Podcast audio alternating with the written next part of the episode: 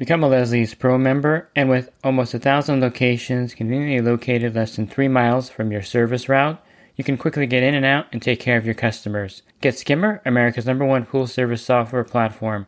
Listeners of the podcast can try Skimmer for free. Visit my website, swimmingpoollearning.com, and click on the Leslie's Pro and the Skimmer banners to learn more. The Pool Guy Podcast Show. The Pool Guy Podcast Show.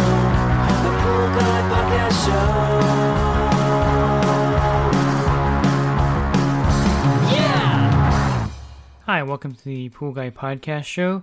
In this podcast, I'm going to start a new series that I'm doing along with some of the other series that I'm running in the podcast. And this one's called Pool Guy and Gal Rookie Mistakes. I'm going to cover a mistake in each of these podcasts going forward, and I'll highlight some things that you can do not to make these mistakes if you're starting out.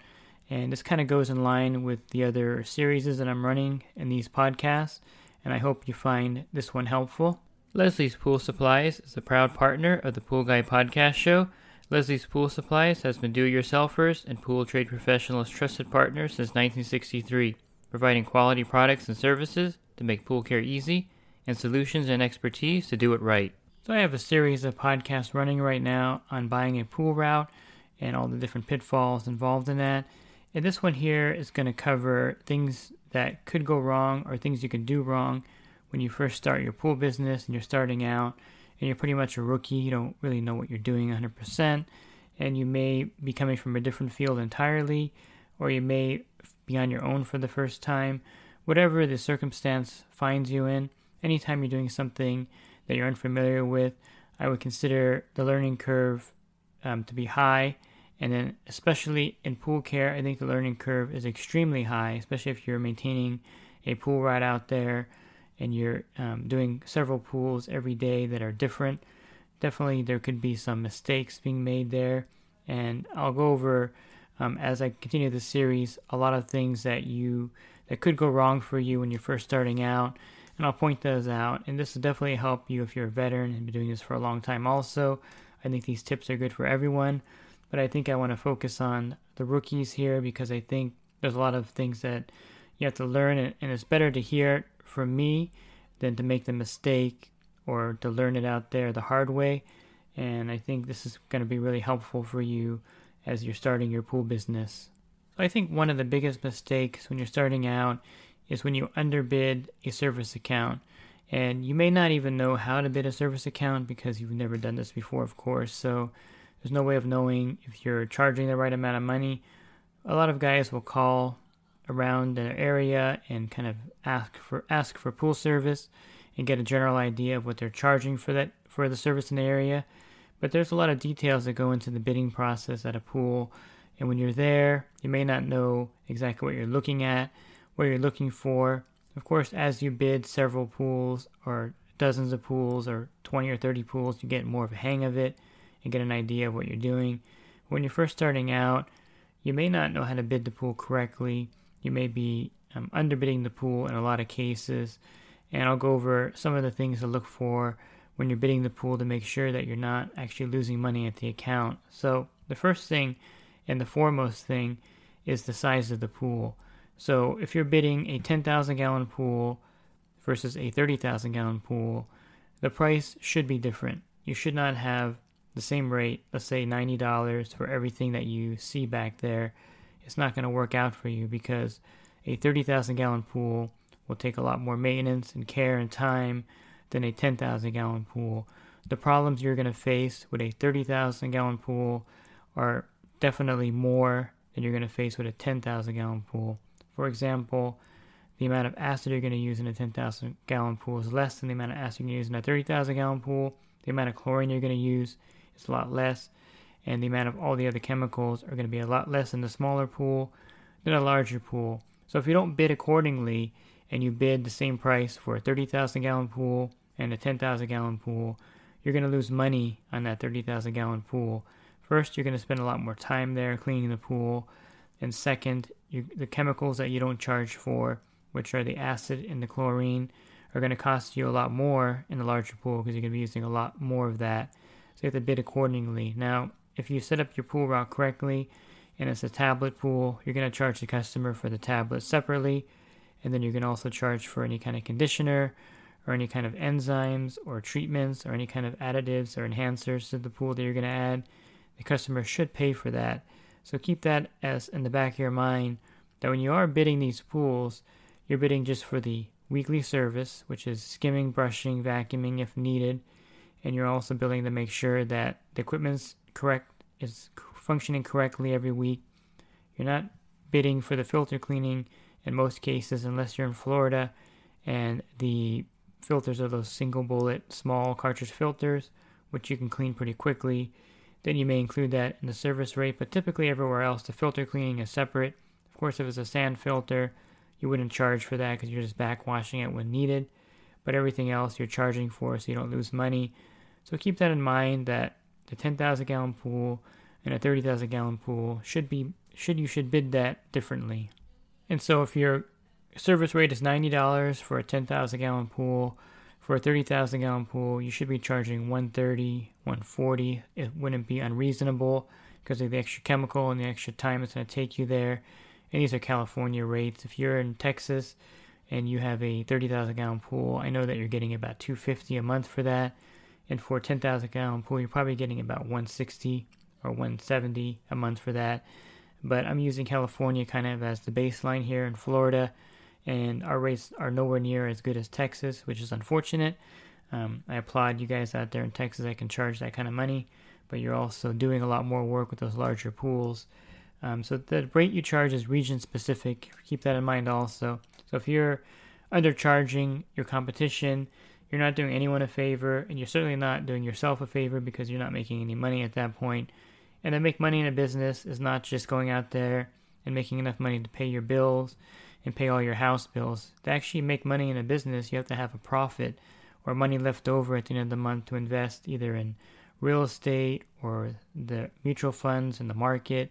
However, you want to invest the money, you have to have extra money left over to actually be making a profit because you can get a job anywhere and it'll pay your bills.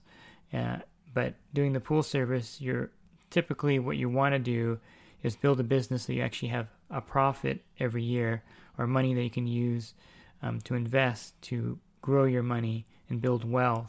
And so if you are set up to where you're underbidding everything because you just want the accounts, you're just actually spinning your wheels out there. You're not really making money. You're covering your bills and expenses, yes. You're paying all your your um, personal bills, yes, but you're not really making money, and you're probably working too hard for too little money. So you want to make sure that when you bid the account, you're bidding it within the range of your service area. So if you're in Texas and you have a 30,000 gallon pool, you don't want to bid 180 for it when the guy that's servicing it, uh, who would normally service it, would bid 250 because you're losing money and you're also hurting the industry, of course. But you're actually losing money because you're spending time there and not getting paid what you should be getting paid for that pool. So you can actually build your route with bidding correctly um, if you know what you're doing and know what you're looking for. So here in California, 10,000 gallon pool for $90 a month, no problem. You're going to charge extra for the filter cleaning. You're going to charge extra for everything except chlorine and acid. And then you're going to charge um, extra for any other kind of services that you're going to do at that account. And you could probably make pretty good money um, at that rate here for that size pool. And in Florida, I would say would translate pretty similar in most areas as far as the pool size because that's a pretty small pool and it's pretty easy to maintain. Typically, they would have a cleaner in a pool that size, and you definitely want a pool with an automatic cleaner. I would say as you're starting out, you have to take as many accounts as you can, so you may not have the luxury of pools with cleaners in them, but it doesn't mean that you can't sell the customer a cleaner after the fact. And I would say make a hard push to get an automatic cleaner in the pool. If you wanted to do this, a lot of guys will do this. They'll buy cleaners and put them in the customer's pools themselves. I do this, and there's a couple go-to cleaners you can get. The Zodiac Ranger is a good one. Um, the MX6 is reasonably priced. Um, if you really want to go out, the pool cleaner that would be a little expensive, but you want to stay within $200 or so for these cleaners, and then you can put them in multiple accounts. You can buy used cleaners wherever you can find them and drop those in also. Whatever you can do to get an automatic cleaner in the pool to make your life easier. And of course, you can sell the cleaner to the customer and try to get them to buy one to put in their pool. Also, the amount of debris that gets in the pool is also important. Again, when you're starting out, you pretty much have to take every pool that you see. Not necessarily every one, but as many as you can take, you want to get. That way, you can build your route up quickly and you can make some money. So, if the pool gets a lot of heavy debris, that's going to be a time consumer. So, keep that in mind too that you don't want too many of these on your route when you're starting because you're going to eat up a lot of your time. But having a few of these is not a problem because you need the money. And so, charge accordingly. So, if a pool is 10,000 gallons, but there's trees all around it and it takes you half an hour to, to clean it, then that $90 is not going to be enough time or enough to pay you for the time you spend there to clean the pool. So you have to charge a higher rate. And so you may not get every account because you're not going to be lowballing everything. And that's okay because you're going to be out there trying to get as many accounts as you can. And you'll get enough of good accounts to keep yourself growing in the business and then some of these bad accounts you may have to take just because they're there and they're available and you need the money. Uh, just bid those accordingly. And it's harder later to raise the price afterwards uh, if you underbid. So if you underbid a pool and then you come back and say, you know, I, I have to actually raise the rate and it's only been, you know, four or five months, the customer may not look very kindly on that. Um, so you definitely want to make sure the initial bid is done correctly. So the pool size is critical the amount of debris. Um, the equipment is also critical. Make sure the equipment's working in good working order. It's also a critical factor. And also, you want to make sure that um, the yard, yard doesn't have like an exceptional amount of dirt that can blow into the pool, or there's a you know the guard the grass is right up against the pool where the gardener will blow all the grass into the pool. Those are also factors that will add time and effort to your pool care of to your cleaning of that pool and maintaining it properly. So the bottom line, you want to check your area to make sure you're bidding the pools correctly, that they're within range of your competitors. Then you want to make sure you're not underbidding the pool, depending on the situation that you see when you get back there. And you'll get more experience when you're doing this to see which pools are going to be a lot of trouble and hassle versus those pools that are going to be very easy. And so you want to have a mixture of both. You don't want to have all, you know, really bad pools on your route because then you're going to get burned out and you're gonna you're gonna really waste a lot of time out there. Get a mixture of both good and bad when you start out. You can't just be picking up good accounts because you need the money, and definitely vent the pools carefully when you bid them. And just make the bidding very simple. Go back there, look at everything, and tell the customer, you know, I'm gonna charge X amount for this pool. You won't have to worry about anything going forward. If you hire me, I'll show up on time. I'll be there every week and your pool will be looking swim ready every week if you hire me as your service provider. So have that kind of attitude there too, that you know what you're doing and that you're going to be able to maintain and take care of that pool, regardless if the pool is going to be a little more difficult than other pools on your route.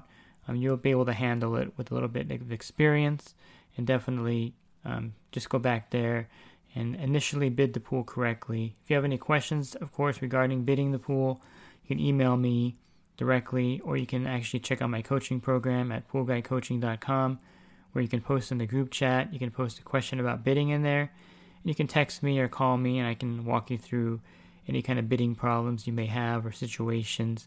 I didn't touch on the commercial pools in this podcast, but I will probably do a series on commercial pools in the future. So stay tuned for that. They're a whole different ball game, and um, you definitely will need some help when you're bidding a commercial pool I can definitely definitely help you with that through the coaching program. You can learn more about that at poolguycoaching.com. I hope you found this podcast helpful. Have a great rest of your day, and God bless. The Pool Guy Podcast Show.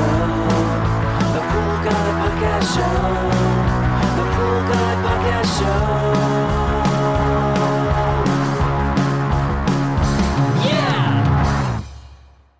Real quick, if you're not using pool service software, try Skimmer free for 30 days at getskimmer backslash pool guy.